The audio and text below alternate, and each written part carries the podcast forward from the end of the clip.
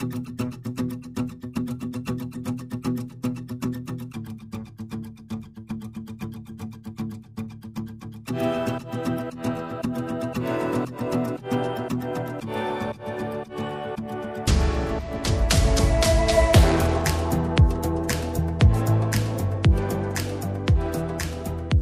wieczór Państwu, dobry wieczór Karolino. Dobry wieczór Kasiu, dobry wieczór Państwu. Katarzyna Kasia, Karolina Wigura, witamy Państwa bardzo serdecznie na K2. Wdrapywanie tutaj na ten szczyt y, jest dla mnie jakąś taką odskocznią. Wiesz, Karolina, właściwie od początku pandemii już siedzimy na K2 i patrzymy sobie z góry. I powiem Ci, że ja bardzo potrzebuję tego cotygodniowego e, nabierania dystansu troszkę, bo, bo robi się bardzo duszno. I coraz trudniej.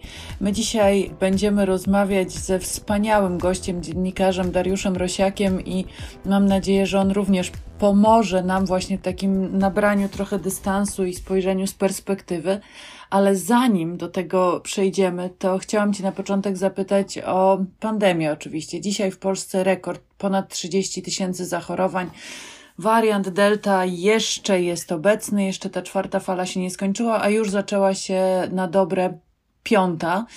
Jak ci się wydaje, dlaczego, no poza tymi oczywiście układankami politycznymi sejmowej większości, która jest bardzo krucha, e, ale jak można, jak rządzący mogą brać na siebie tak gigantyczny ciężar odpowiedzialności?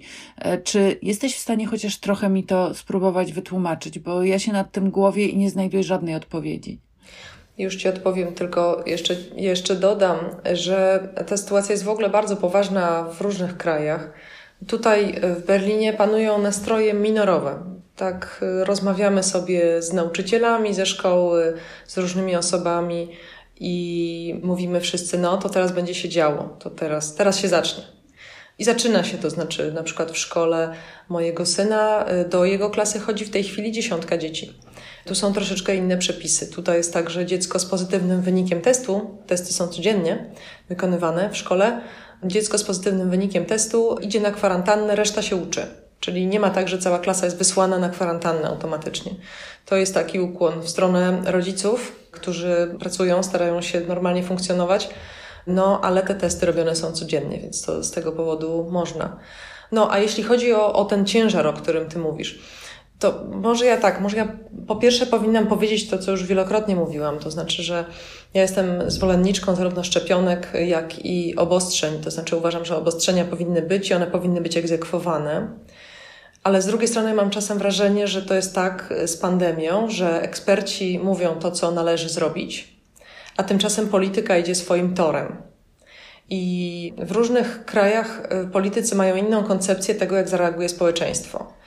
Przypuszczam, że rząd w Warszawie ma taką koncepcję, że o wiele więcej straciłby, gdyby obostrzenia zaczęły być ze sobą spójnie połączone, gdyby certyfikaty na przykład zaczęły być sprawdzane, gdyby e, do szczepionek namawiano znacznie bardziej zdecydowany sposób. Przykre to jest, ale ja sądzę, że właśnie to tak wygląda, że to jest takie dzielenie tego, co mówią eksperci, na trzy, biorąc pod uwagę różne badania, które mm, z całą pewnością są, są też wykonywane.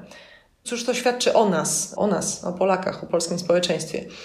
Ja myślę, że to jest trochę tak, że mm, ta pandemia przyczyniła się do, do jakiejś takiej fali obojętności i że my na to wszystko jako społeczeństwo patrzymy i do pewnego stopnia jest nam coraz bardziej wszystko jedno. Przepraszam, to jakoś tak bardzo może pesymistycznie brzmi, ale tak mi się wydaje, że to jest taka kalkulacja polityczna i że to tak wygląda. Ale czy nie masz wrażenia, że jeżeli rządzący rzeczywiście tak bardzo się boją wprowadzać obostrzenia, to oni tak naprawdę, wbrew swoim różnym populistycznym deklaracjom, mają bardzo niskie mniemanie o polskim społeczeństwie i o jego na przykład instynkcie samozachowawczym, o solidarności społecznej? Bardzo jest mi trudno powiedzieć. Wiesz, czy to jest, czy to wynika z niskiej oceny, czy to jest wciąż jakaś taka kalkulacja na zasadzie, że taki model proto-szwedzki bardziej nam się tu opłaca, biorąc pod uwagę to, jak Polacy podchodzą do, do obostrzeń?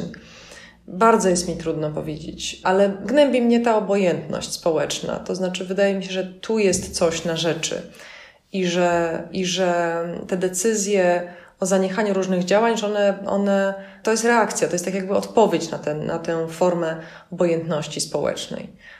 Jak ty, jak ty uważasz, jak ty to widzisz? Rada Medyczna zrezygnowała w zeszłym tygodniu, znaczy 13 osób z 17 powiedziało, że już nie będzie firmować swoim nazwiskiem no, takiej kompletnej bezradności tak naprawdę, bo Rada Medyczna formułowała różne postulaty.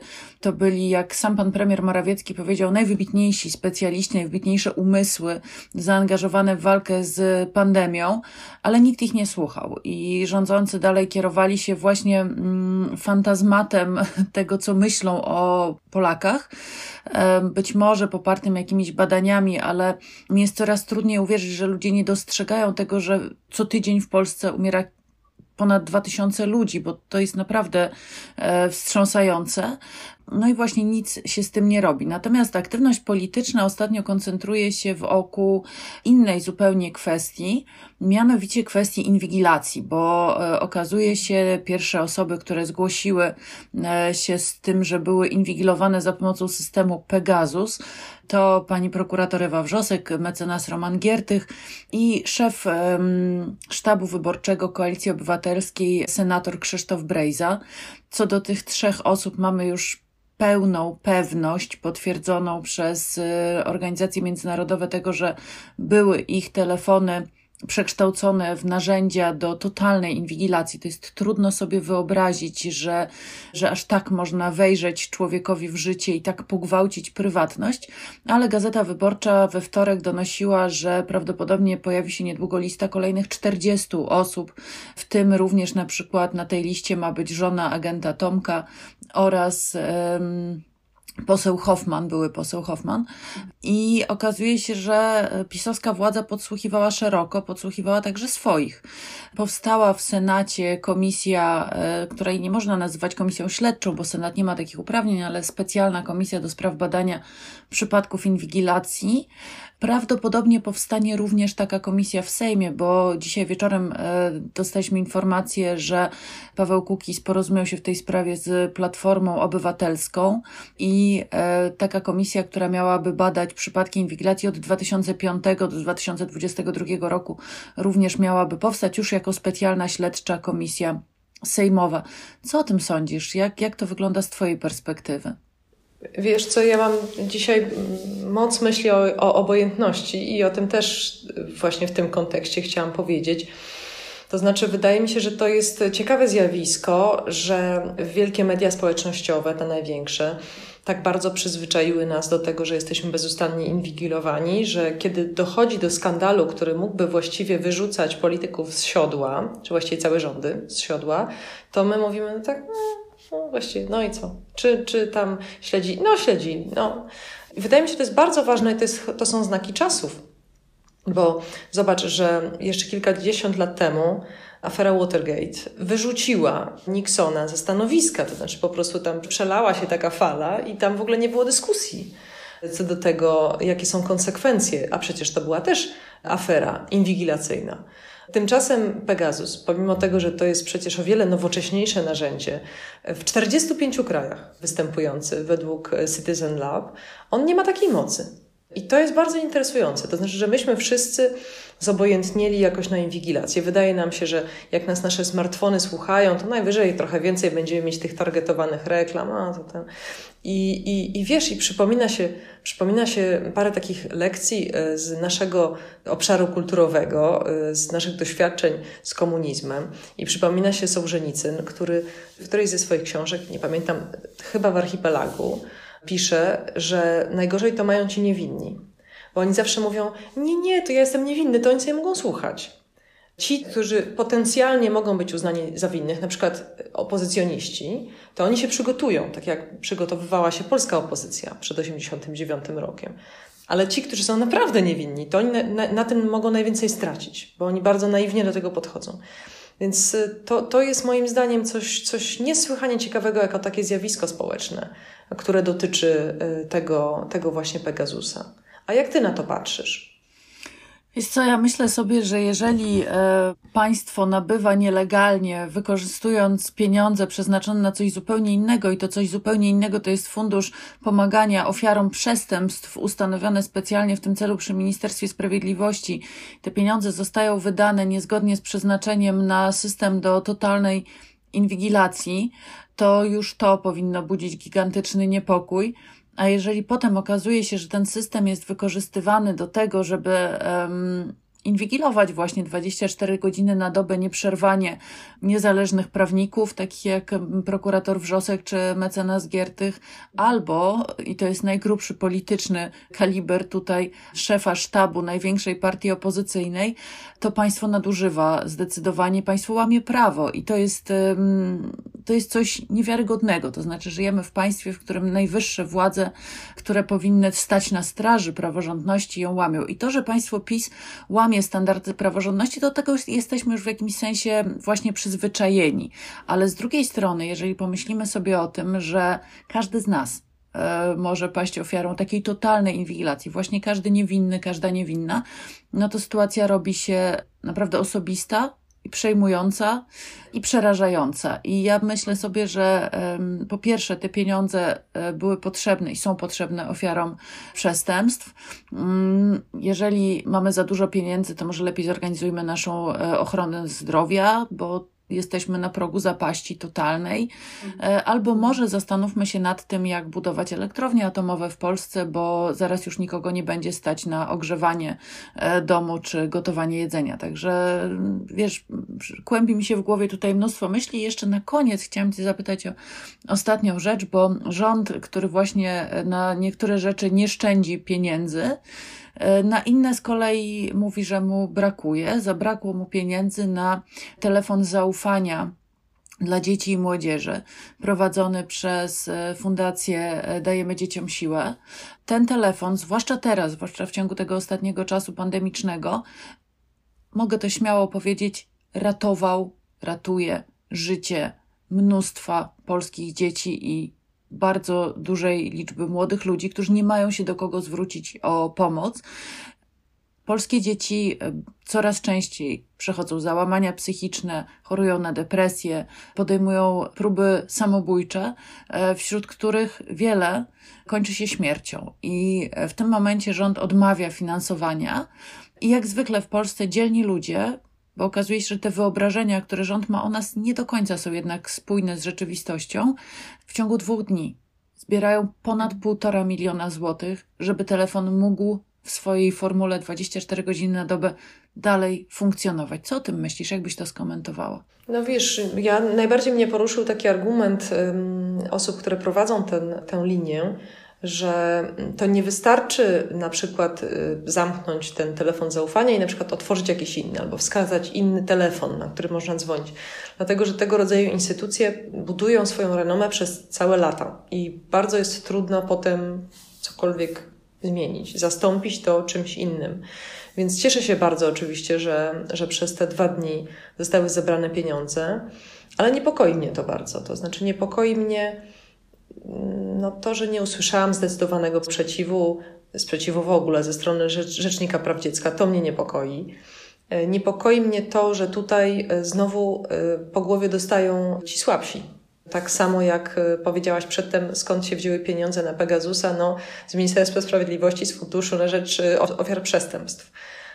Natomiast tutaj dzieci, no dzieci też słabe, te słabsze, te, które czasem nie dają sobie rady, a może w ogóle nie dają sobie rady, potrzebują profesjonalnej pomocy. Więc to, to jest wszystko bardzo niepokojące. To jest wszystko przerażające i wydaje mi się, że w momencie, kiedy, no, kiedy rząd odmawia finansowania tak koniecznej instytucji, e, jeszcze na dodatek w momencie, wiesz, totalnej zapaści psychiatrii dziecięcej. Tak, i mamy jeszcze pandemię. W tej chwili, wiesz, psychoterapeuci są przeciążeni pracą i tutaj mówię o osobach, które, którym się płaci, które e, prywatnie prowadzą bądź pracują w przychodniach, ale to są, to są dodatkowe koszty.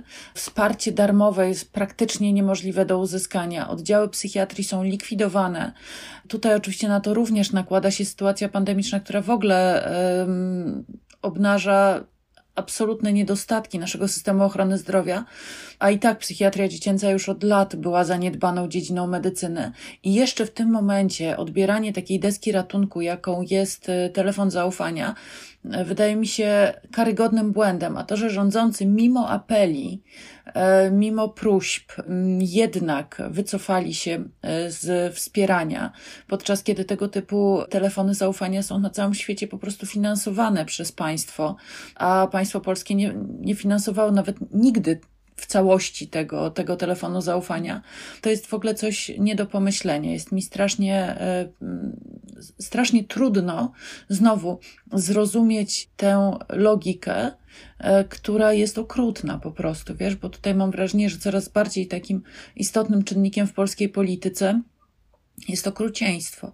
Okrucieństwo wobec nas wszystkich, które wiąże się z brakiem wsparcia w pandemii, okrucieństwo wobec dzieci i młodzieży, czyli tych najsłabszych, którym odmawia się podstawowej opieki, jeśli chodzi o ich zdrowie psychiczne.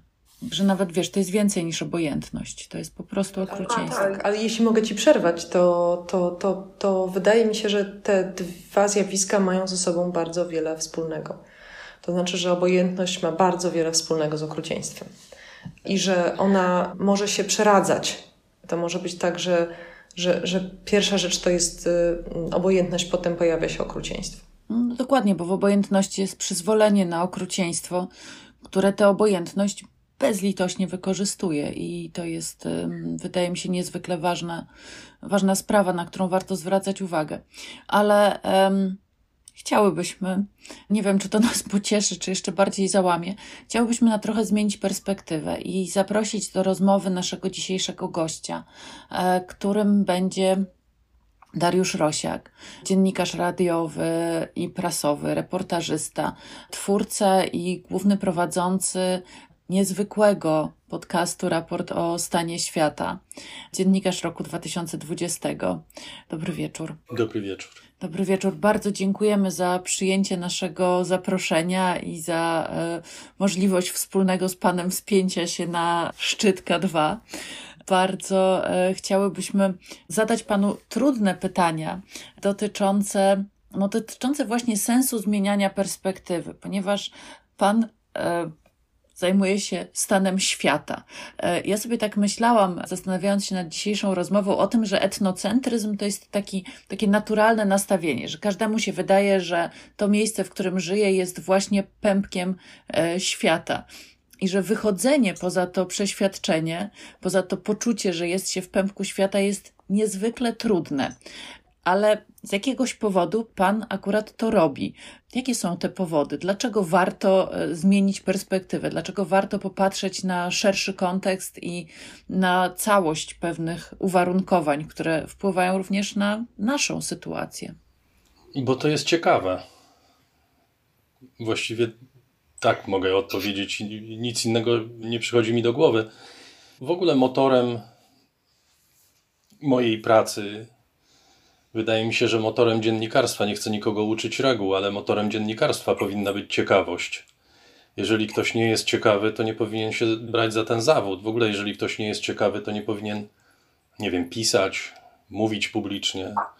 Jak jesteśmy skoncentrowani wyłącznie na sobie, to niewiele z tego wynika. No, oczywiście, że żyjemy w świecie, w którym w zasadzie yy, indywidualność czy jednostka zostały wyniesione do, do rangi bóstwa, prawda? Liczymy się tylko i wyłącznie my.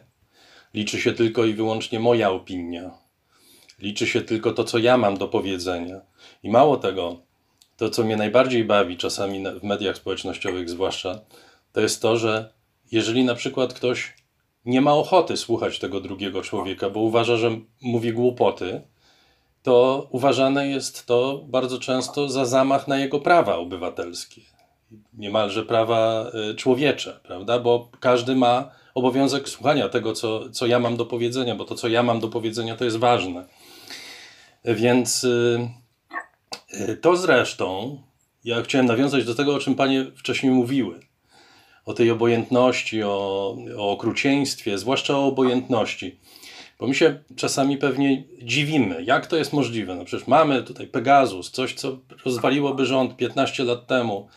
Ja pamiętam z początku lat 90. w Wielkiej Brytanii John Major ogłaszał taką jakąś, jakąś epicką historię, że będzie teraz umoralniał ludzi. Po czym się okazało, że członkowie jego rządu kradną i są w ogóle niespecjalnie nie, nie moralni.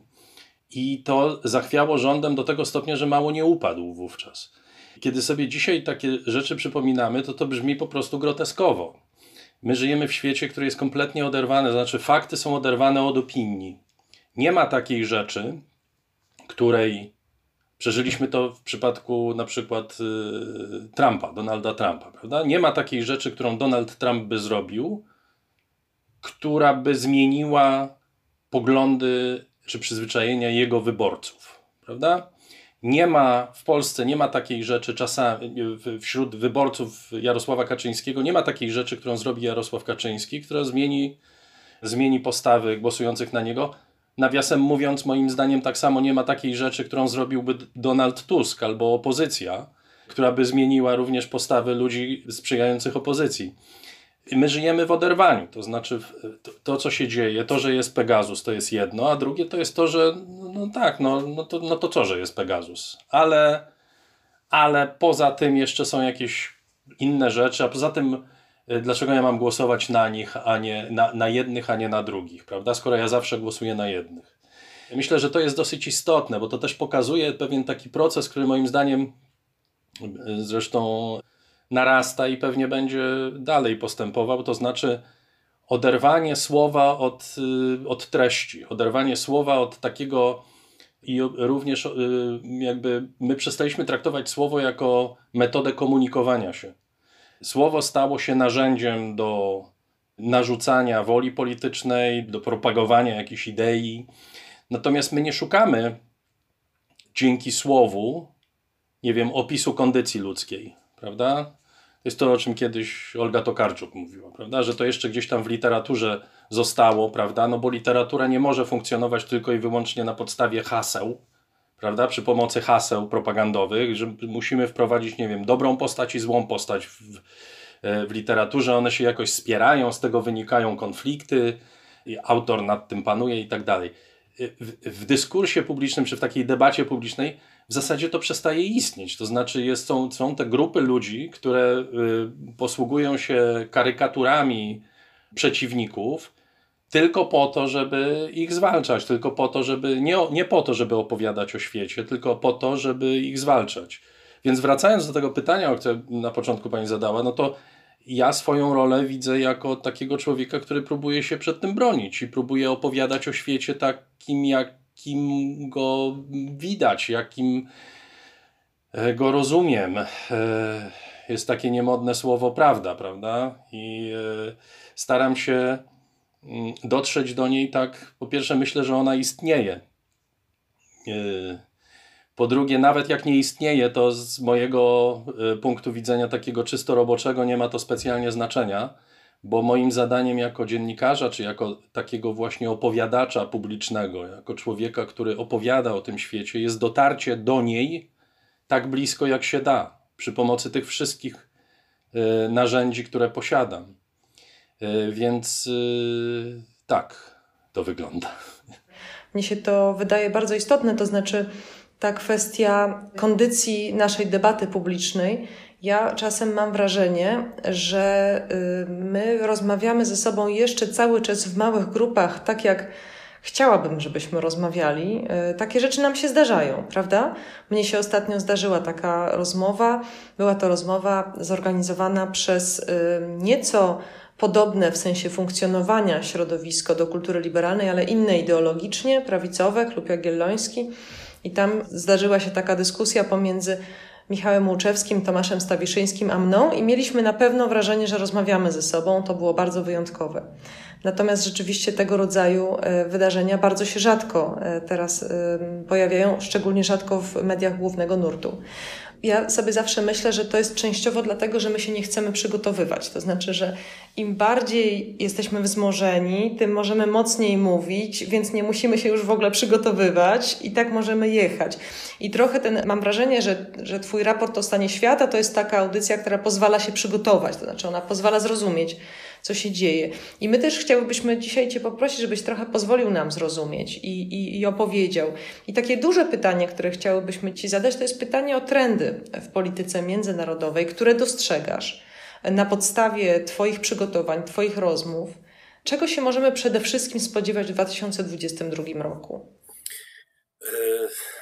Wykonywanie prognoz, jak wiecie, jest niebezpieczne. No nie ma specjalnie sensu, bo moim zdaniem jedna z rzeczy, która jest absolutnie pewna, to jest to, że to, co za chwilę powiem, się nie sprawdzi.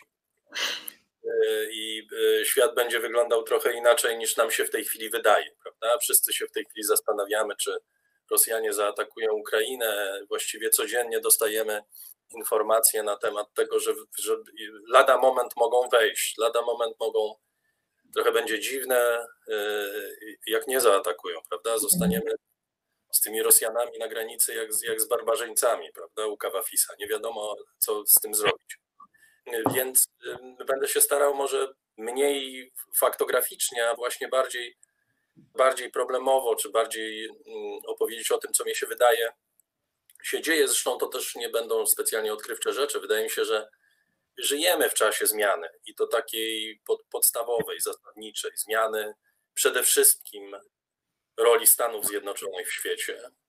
Zmiany, która się nie zaczęła dzisiaj, nie zaczęła się za Bidena, ani nie zaczęła się za Trumpa, tylko się zaczęła za Obamy, kiedy Stany Zjednoczone zaczęły rozumieć, że bycie stróżem świata y, zachodniego jest po prostu za drogie, zbyt wiele kosztuje finansowo, zbyt wiele kosztuje wizerunkowo, zbyt wiele kosztuje w życiach ludzkich. I postanowiły się z tego wycofać. I zbyt wiele kosztuje gospodarczo. I postanowiły się z tego wycofać. Poza tym myślę, to pewnie jest y, też zasługą, to jest akurat dużą zasługą moim zdaniem Trumpa i tego czasu, kiedy on był prezydentem, kiedy Stany Zjednoczone już bardzo otwarcie zaczęły mówić o tym, że wpuszczenie Chin na zasadach równorzędnych do gospodarki światowej i do obiegu światowego przyczynia się do osłabienia Stanów Zjednoczonych w sposób i Zachodu całego. Mhm. Przyczynia się do zmiany, przepraszam za słowo, paradygmatu e, światowego e, w e, sposób zasadniczy. To znaczy, Stany Zjednoczone przez lata na dobrą sprawę oddawały za pół darmo albo za darmo swoją technologię Chinom, które wykorzystują to przeciwko Stanom w tej chwili przeciwko Zachodowi, wprowadzając nowe reguły na świecie, ponieważ są coraz silniejsze i to one są taką, takim czynnikiem normatywnym. I to my jeszcze się przed tym bronimy, bo nam się wydaje ciągle, że, że takie rządy, jak są w Polsce czy w jakichś innych krajach demokratycznych, że my sobie możemy rząd wybrać albo go wywalić, jak się nie podoba że to jest y, reguła, która zawsze będzie istnieć. Otóż jeśli Chiny będą rządzić światem, to jest reguła, która nie będzie istnieć, bo świat będzie inaczej funkcjonował. I to jest bardzo też istotny trend, moim zdaniem. Wydaje mi się, że Europa poszukująca swojej tożsamości bardzo nieudolnie, ciągle pozostająca bardzo atrakcyjnym miejscem, prawda? No, popatrzmy, ludzie nie dobijają się do granic Chin ani Rosji, tylko do granic, do, dobijają się do granic Polski, do granic Unii Europejskiej, dlatego że jest to kontynent y, stabilny, że jest to kontynent, który ciągle zapewnia poszanowanie prawa, dlatego że to jest kontynent, który ciągle zapewnia realizację aspiracji ludziom, oczywiście nie w idealnym stopniu, nie w takim stopniu, w jakim wszyscy by tego sobie życzyli, ale takich miejsc nie ma na świecie. Y, natomiast Europa ciągle to ludziom daje. Y, I my możemy oczywiście narzekać i słusznie na to, jak jałowe są niektóre spory, które się toczą w Unii Europejskiej, jak niebezpieczne są niektóre tendencje. Ja myślę na przykład, że jeżeli będzie, jeżeli będzie się potęgowała ta tendencja, o której się mówi w Niemczech, czyli federalizacji Europy, to to jest najkrótsza droga do dezintegracji Europy, po prostu do rozpadu Europy. Z tym, że wydaje mi się, że y, to pewnie Karolina więcej może na ten temat powiedzieć, będąc w Niemczech.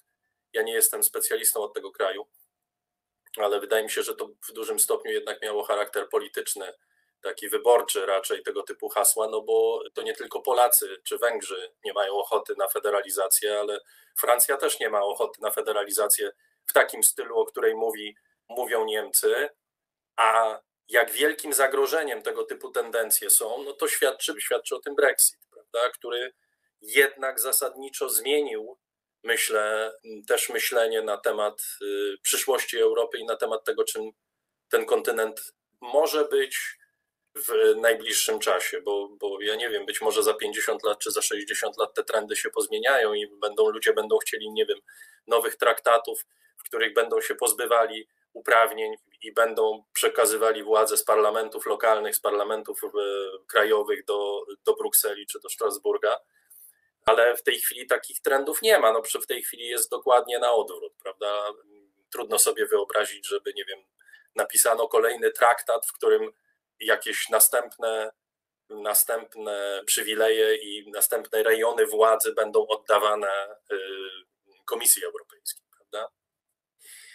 Także tak mi, mi się wydaje, że y, też chyba warto patrzeć, warto patrzeć na te kontynenty, na które rzadziej patrzymy, na, na Afrykę, w której niestety sytuacja się zmienia na, na, na złe, na gorsze po tych dobrych 90. latach, początku 2000, 2000 lat XXI wieku.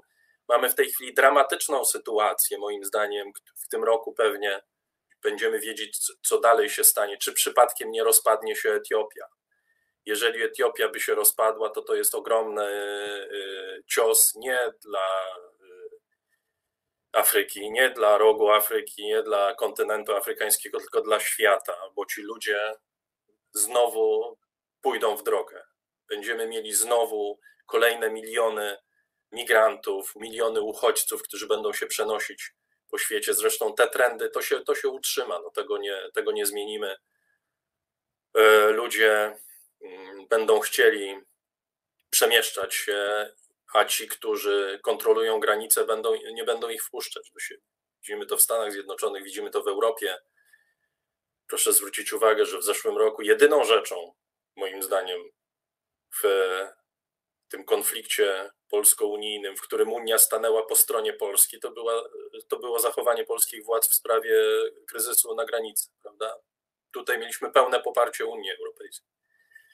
Więc, yy, więc to, się, to się z pewnością utrzyma. Te tendencje takie protekcjonistyczne, też możemy sobie porozmawiać na temat tego, czy, czy one są zrozumiałe, czy one są usprawiedliwione moim zdaniem są usprawiedliwione, co nie znaczy, że powinny prowadzić do zachowań niehumanitarnych.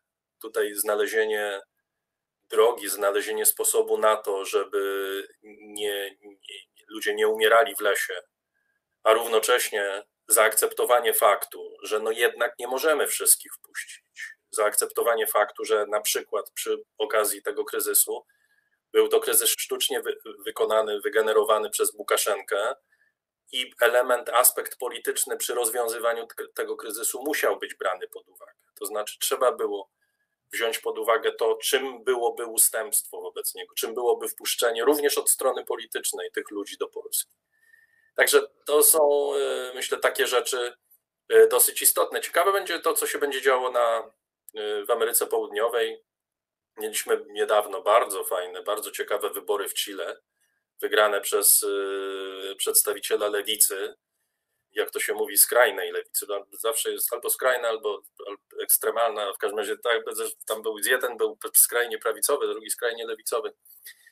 W każdym razie też to jest kraj, który zawsze wzbudzał emocje. Tutaj warto będzie się przyglądać, bo w ciągu pół roku będzie nowa konstytucja w Chile, która, która myślę, że po, pozwoli temu krajowi wyjść z, tej, e, z tego cienia e, Pinocheta, prawda? Do tej pory obowiązuje konstytucja, która przyjęta została w latach 80. i która e, w pewnym sensie odzwierciedla to, czym jest ten kraj. I te, ten kraj jest również ciekawy z tego powodu, że on pokazuje również inny trend, który moim zdaniem istnieje i będzie się pogłębiał. To jest ten te absolutne podziały, prawda? My dochodzimy, praktycznie to się powtarza przy każdych wyborach, że jest y, w różnych miejscach na świecie, że jest ta mainstreamowa polityka, po czym pojawia się ten niezwyk, ta niezwykłe parcie oddolne, bunt ludzki, ludzi, którzy, i to jest szczególnie widoczne w krajach, w których dobrze się dzieje, prawda? To znaczy w, krajach europejskich, czy w krajach takich jak Stany Zjednoczone, gdzie pojawia się grupa ludzi, którzy nie akceptują mainstreamu, którzy domagają się takiej zasadniczej jakiejś zmiany. Trump był przedstawicielem takiego, takiego nurtu yy, yy, i te wszystkie rządy, które nazywamy rządami populistycznymi, prawda, na taką potrzebę odpowiadają.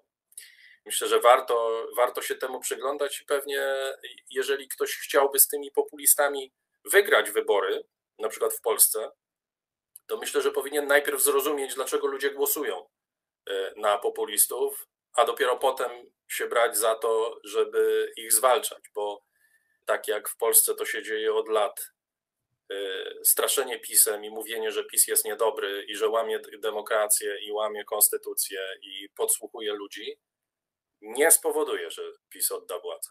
Tak mi się wydaje. Trzeba wymyśleć coś innego. Ja nie jestem politykiem na szczęście, więc nie wiem, co można wymyśleć. Myślę, że na pewno to, co jest trenowane od pięciu lat czy sześciu, od 2015 roku nie działa, więc pewnie trzeba by coś innego wymyślić.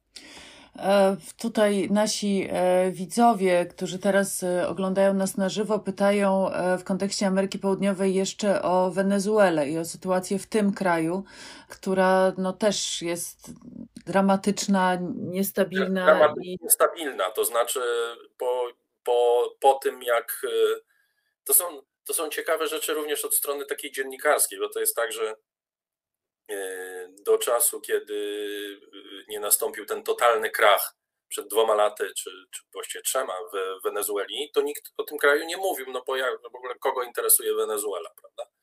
Po czym e, codziennie właściwie mówiliśmy o Wenezueli, nawet w, w telewizji, nawet w telewizji w polskiej czy w TVN też zaczęli mówić o Wenezueli.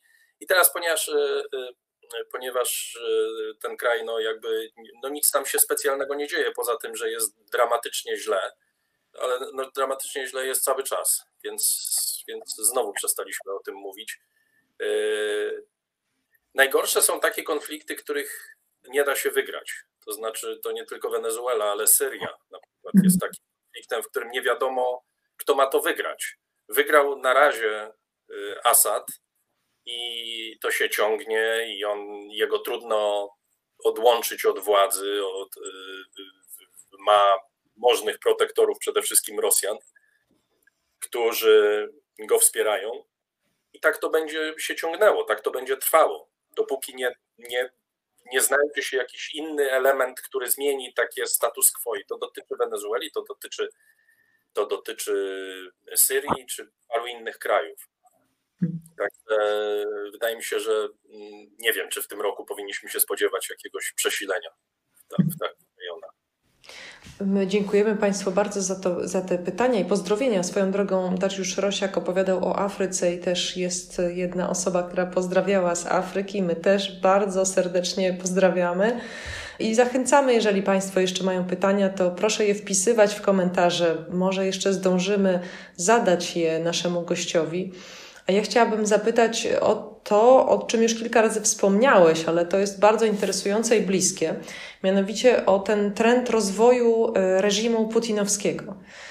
Rozmawiałam dzisiaj z wspaniałym politologiem niemieckim, Wolfgangiem Merklem. Nazwisko jest niezwiązane z, z panią kanclerz, po prostu jest takie same, ale nie są spokrewnieni.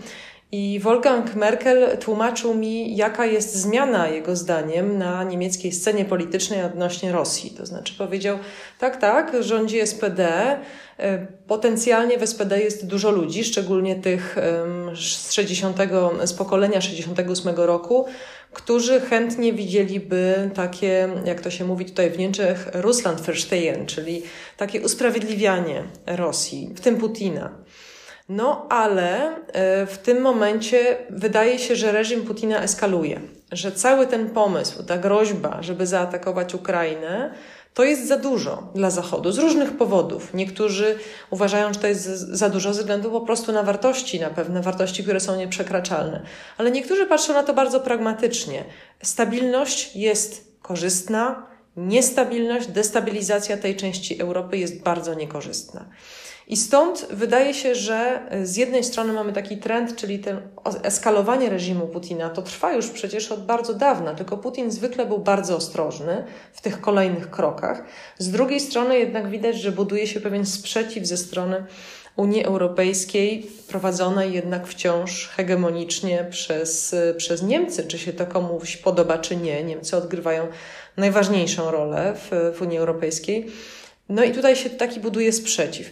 Jak ty patrzysz na ten trend? Jak go oceniasz? To znaczy, wiesz, to co powiedziałeś to jest dla mnie nowe, bo ja nie wiem jaki jest sprzeciw w Niemczech przeciwko Rosji. To znaczy, moim zdaniem on nie istnieje ale może, nabiera, może się buduje. Nabiera. I to się dzieje dosłownie w ciągu dni. To się teraz Być dzieje. Może. To nie jest tak, że mogłeś o tym czytać miesiąc temu, bo to się stało w tym tygodniu. E, to znaczy parę rzeczy, o których wspomniałaś. Unia Europejska nie liczy się w tej rozgrywce i to było widać od samego początku. To było dosyć, myślę, upokarzające dla Josepa Borrella, który się domagał miejsca dla Unii Europejskiej przy stole negocjacyjnym pomiędzy y, Bidenem a Putinem, no i rzecznik Kremla mu powiedział jasno, że to jakby nie, nie ten adres. Unia Europejska się nie liczy, bo Unia Europejska nie ma żadnych narzędzi w polityce bezpieczeństwa, które byłyby stanowiłyby jakiekolwiek y, argumenty dla jednej czy drugiej strony. To jest rzecz pierwsza. Druga rzecz jest o tyle ciekawa moim zdaniem, że no my mm, w Polsce zwłaszcza żyjemy w takim przekonaniu, że Władimir Putin jest jakimś obsesjonatem, szaleńcem, który dokonuje różnych rzeczy w sposób y, nieskoordynowany mi się w ogóle wydaje, że w polityce i nie tylko takie psychologizowanie tanie jest zwykle y, ułatwianiem sobie rzeczy. Tak jak wszyscy mówili, że Trump jest y, po prostu nie, nie, nienormalny i się zachowuje tak dlatego, że postradał zmysły. To nie do końca tak było i w przypadku Putina jeszcze bardziej nie do końca tak jest. Dlatego myślę sobie, że nie zaatakuje Ukrainy, zwłaszcza nie zaatakuje jej, dopóki nie ma certyfikacji Nord Stream 2 bo jeżeli to zrobi, to myślę, że to będzie za dużo nawet na Niemcy. Nawet dla Niemców, dla których Nord Stream 2 jest czymś w rodzaju argumentu egzystencjalnego, prawda? To jest coś takiego, na czym zbudowana jest cała konstrukcja energetyczna Niemiec na najbliższe dekady. I jeżeli tego gazu nie będzie, to Niemcy po prostu nie będą miały energii. Więc y, jeżeli musiałyby się z tego wycofać, to byłby to cios dla polityki niemieckiej, ale przypuszczam, że to jest cios, który Niemcy wolałyby wziąć na siebie, niż to, że wpuściłyby Rosję w przypadku, gdyby po prostu zaatakowała Ukrainę. Y, pytanie również, jakiego rodzaju atak miałby to być, prawda? Y, Ukraina jest atakowana, zresztą nie tylko Ukraina, przez Rosję non-stop na różny sposób. Przed chwilą mieliśmy atak y, cybernetyczny, prawda, czy hakerski, cybernetyczny, to hakerski atak, który unieruchomił część instytucji ukraińskich. Więc y, to wszystko się składa na, na to, że wydaje mi się, że no tak samo Rosja, Rosja testuje. Przypuszczam, że testuje nie Niemcy, tylko testuje Stany Zjednoczone. W związku z tym nie będą Rosjanie narażać sojuszu swojego, faktycznego sojuszu z Niemcami, tylko mm, będą testować Stany Zjednoczone, na ile one, na ile one pójdą na ustępstwa.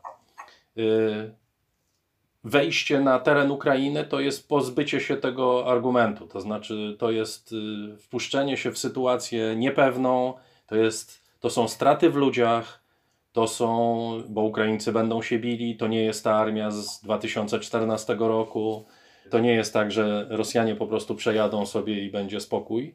Więc myślę, że to są wszystko argumenty, które są ważne i istotne dla, dla Rosjan, i być może dlatego nie dojdzie do, do inwazji, chyba że się mylę i dowiemy się czegoś innego.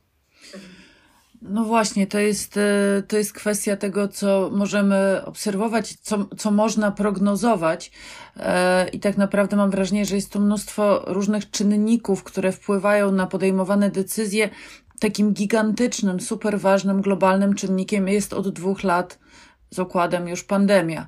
I um, to jest pytanie, które chciałam zadać. Już będziemy musieli powoli zbliżać się ku końcowi, ale chciałam jeszcze koniecznie zapytać o to, o ten czynnik właśnie. To znaczy, o ile dosyć dobrze się, e, mam wrażenie, orientujemy w tym, jak wygląda e, strategia przeciwdziałania pandemii w Unii Europejskiej, o tyle ja mam wrażenie, że są takie e, miejsca na świecie, w których no, na przykład o tym, jakie jest żniwo koronawirusa w Rosji, nie mam pojęcia. Nie wiem, jak to wygląda, jak wygląda w tej chwili sytuacja w Afryce, e, jak to wygląda w Ameryce Południowej. Jeszcze nie tak dawno temu to Brazylia była tym krajem najbardziej zdziesiątkowanym i skrzywdzonym przez, e, przez koronawirusa. Dlatego chciałam zapytać, jak ta sytuacja wygląda z tej perspektywy właśnie pandemicznej, światowa. Y, oczywiście moglibyśmy właściwie opowiadać o każdym kraju po kolei, czy o każdym miejscu po kolei. Wszystkie, wszystkie myślę, mają e, swoje kłopoty. Kraje, no nie wiem, takie sztandarowe, prawda? Przykład sztandarowy Australii, prawda? Która, która w sposób drakoński podeszła do, mm, do obostrzeń do tego stopnia, że niektórzy Australijczycy przez kilka miesięcy czy, czy, czy rok nie mogli wrócić do swojego kraju, prawda? Ten z jednej strony niski poziom zachorowalności, z drugiej bardzo niski poziom zaszczepień w Afryce, prawda? Nieznana sytuacja w Rosji, na Białorusi, ale możemy się domyślać, nieznana do końca. Natomiast no, tam statystyki też pokazują, że to, są, yy, to jest choroba, która zbiera ogromne żniwo. Ja myślę, yy, jeśli mogę tylko jedną taką uwagę. Yy, pandemia nas nie zmieni. Ja myślę, że y, w momencie, kiedy pandemia się skończy, wrócimy do tych zasad i do takiego życia, które było przed pandemią. Ja nie wierzę w te przepowiednie o zmianie ludzkiej natury, która się miałaby objawić w związku z tym, że tak dużo ludzi ginie, że tak dużo ludzi umiera. My nie zwracamy uwagi na śmierć, nie tylko na śmierć w czasie pandemii, tylko w ogóle generalnie już przestaliśmy. Śmierć przestała być częścią życia. Kiedyś była, teraz już nie jest. Choroba przestała być częścią życia. To są rzeczy raczej intymne, to są rzeczy, y, o których się nie mówi, to są rzeczy, które się ukrywa. Myślę też, że znacznie przesadzone są te przewidywania, które, które głoszą, że jakoś zasadniczo też zmienimy sposób życia. Cały czas mówimy o tej pracy zdalnej, praca zdalna, po czym zaczynamy czytać statystyki i okazuje się, że praca zdalna dotyczy 20% ludzi. Wszyscy normalni ludzie, którzy pracują i żyją, praca zdalna nas dotyczy, prawda? sobie możemy pogadać przez, przez komputer. Albo y, praca zdalna, ktoś musi te paczki rozwieść, ktoś nam musi hot doga sprzedać, ktoś w restauracji pracuje, ktoś w fabryce śrubki wykonuje i tak dalej, i tak dalej. To są drobne rzeczy, które generalnie nie będą miały, moim zdaniem, zasadniczego wpływu na to, jak funkcjonuje człowiek. To nie jest tak, że my się staniemy innymi postaciami, tak jak niektórzy mówili na samym początku pandemii czy w środku, że ojej, jak nas to zmieni. Ja tak nie uważam. Wydaje mi się, że to są i wydaje mi się, że to się jakby coraz bardziej widać, prawda? Na, y, Brytyjczycy w zasadzie zaczynają stopniowo rezygnować ze wszystkiego, włącznie z maseczkami. Za chwilę tam maseczek nie będzie trzeba nosić. I, i, i następuje powrót do normalnego życia, do takich normalnych odruchów więc y, w ogóle myślę, że to jest w ogóle dobre, bo to by oznaczało, że, y, że udało nam się może zachować resztki, nie wiem, kontaktów międzyludzkich. No, ja pamiętam, że kiedyś się zastanawiałem, czytałem takie artykuły, w których prorokowano, że ludzie przestaną się całować na przywitanie i pożegnanie. No, myślę, że przynajmniej w Polsce całują się. Dawno nie byłem za granicą, ale w Polsce się ciągle całują. To prawda. Tutaj też. Posłuchajcie, ja pozwolę sobie jeszcze przeczytać e, dwa pytania od naszych e, widzów, dlatego że one są powiązane, więc e, mam nadzieję, że, że uda Ci się, Darku, po prostu te pytania, odpowiedzi na te pytania powiązać. Pan Jędrzej Kopiszka pyta, moim zdaniem świetne pytanie, czy świat może stać się jednobiegunowy ze stolicą w Pekinie? To jest bardzo ciekawe, moim zdaniem, pytanie. I z kolei pan Mikołaj Urbański pyta, co dalej z integralnością i pozycją Unii Europejskiej. Wydaje mi się, że bardzo powiązane ze sobą pytania. Chiny i przyszłość Unii Europejskiej. No nie sądzę, żebyśmy mm, byli, w, czy dążyli w kierunku świata jednobiegunowego z Chinami, które decydują o wszystkim. Poza tym te pogłoski o śmierci Stanów Zjednoczonych są jednak troszkę przesadzone. To nie jest tak, że y, Amerykanie po prostu zejdą ze sceny i koniec. Y, y, ja wiem, że to jest bardzo popularny pogląd, że Amerykanie po prostu są na schodzącej i, i do widzenia, ale to jest to ciągle najpotężniejsze mocarstwo świata, na pewno jeśli chodzi o, o sprawy militarne, więc to, że przeżywa kłopoty i to, że być może te kłopoty będą się potęgowały, to jeszcze nie znaczy, że jest, że jest jego koniec, a przynajmniej za naszego życia, że ten koniec nastąpi. Natomiast mm, no po prostu rodzi się drugi biegun. Amerykanie wiedzą o tym, za późno się zorientowali, za długo oddawali Chińczykom, tak jak mówię, za darmo w zasadzie wszystko uczyli studentów chińskich, y, którzy wracali do Pekinu i, i, i, wprowadzali w życie to wszystko, czego się nauczyli na amerykańskich uniwersytetach. I nagle Amerykanie sobie zdali sprawę, zaraz, zaraz, może to nie jest najlepszy pomysł, może coś powinniśmy z tym zrobić.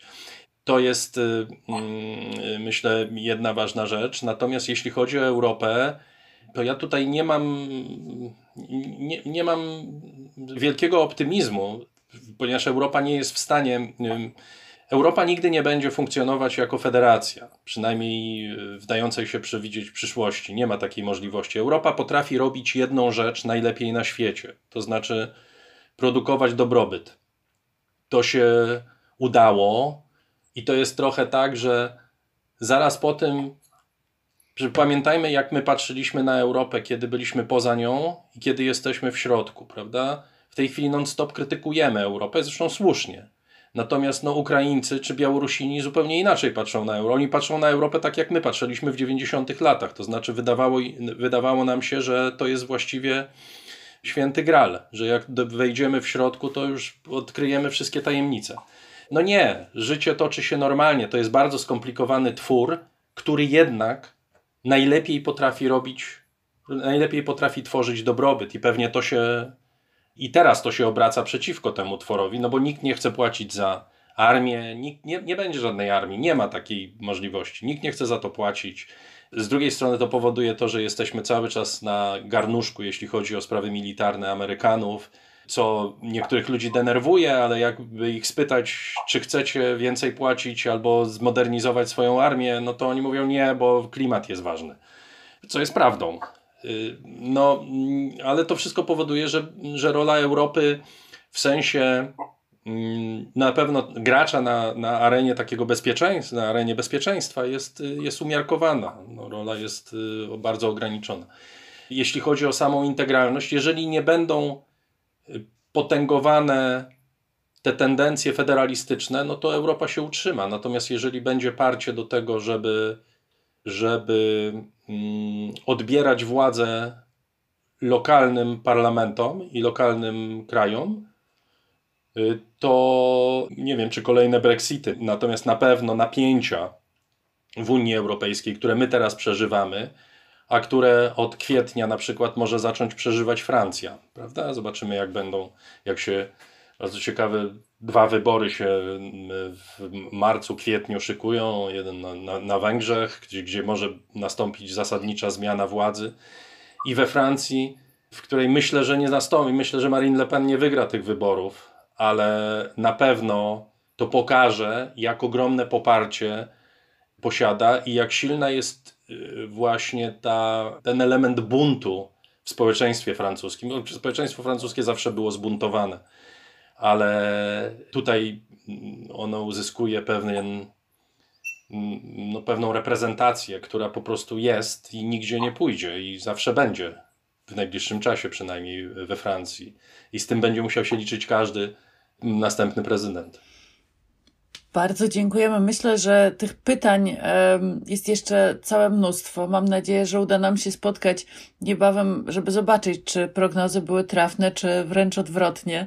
E, przyjrzeć się temu i, i zobaczyć, jak to przebiegło rzeczywiście, bo cały czas nas ta historia zaskakuje. Bardzo dziękujemy naszym gościom. Ja tylko powiem, że ja, najsłynniejsza moja prognoza była taka, że nie ma takiej możliwości, żeby Brexit nastąpił. Także tak. Ja w Brexit wygląda. wierzyłam, ale przegrałam pieniądze, jak się założyłam, że Trump nie wygra wyborów, także. Każdy ma jakieś swoje e, za uszami. Bardzo dziękujemy. Naszym gościem był Dariusz Rosiak, autor raportu o stanie świata. Dziękuję bardzo. Bardzo dziękujemy Państwu za całe wsparcie, które od Was dostajemy. Bardzo prosimy o więcej, bo trwa akcja zbierania 1%, które mogą Państwo przekazać na dalsze funkcjonowanie kultury liberalnej. I zdajemy sobie sprawę z tego, że funkcjonowanie wolnych mediów też nie powinno spoczywać na barkach obywateli, ale w Polsce jakoś tak jest, że spoczywa. Dlatego jesteśmy Państwu za każde wsparcie w tych trudnych czasach niezmiernie wdzięczni i dlatego prosimy o to, żeby Państwo nie przestawali nas wspierać, a my ze swojej strony obiecujemy, że będziemy dla Państwa tak jak jesteśmy. Naszą wydawczynią dzisiaj była Aleksandra Sawa, a my z Państwem na K2 wespniemy się już za tydzień. Natomiast jutro jutro na podcast Kultury Liberalnej zaprasza Jarosław Kuisz, a pojutrze Jakub Bodziony. Bardzo, bardzo Państwu za dzisiaj dziękujemy. Bardzo dziękujemy.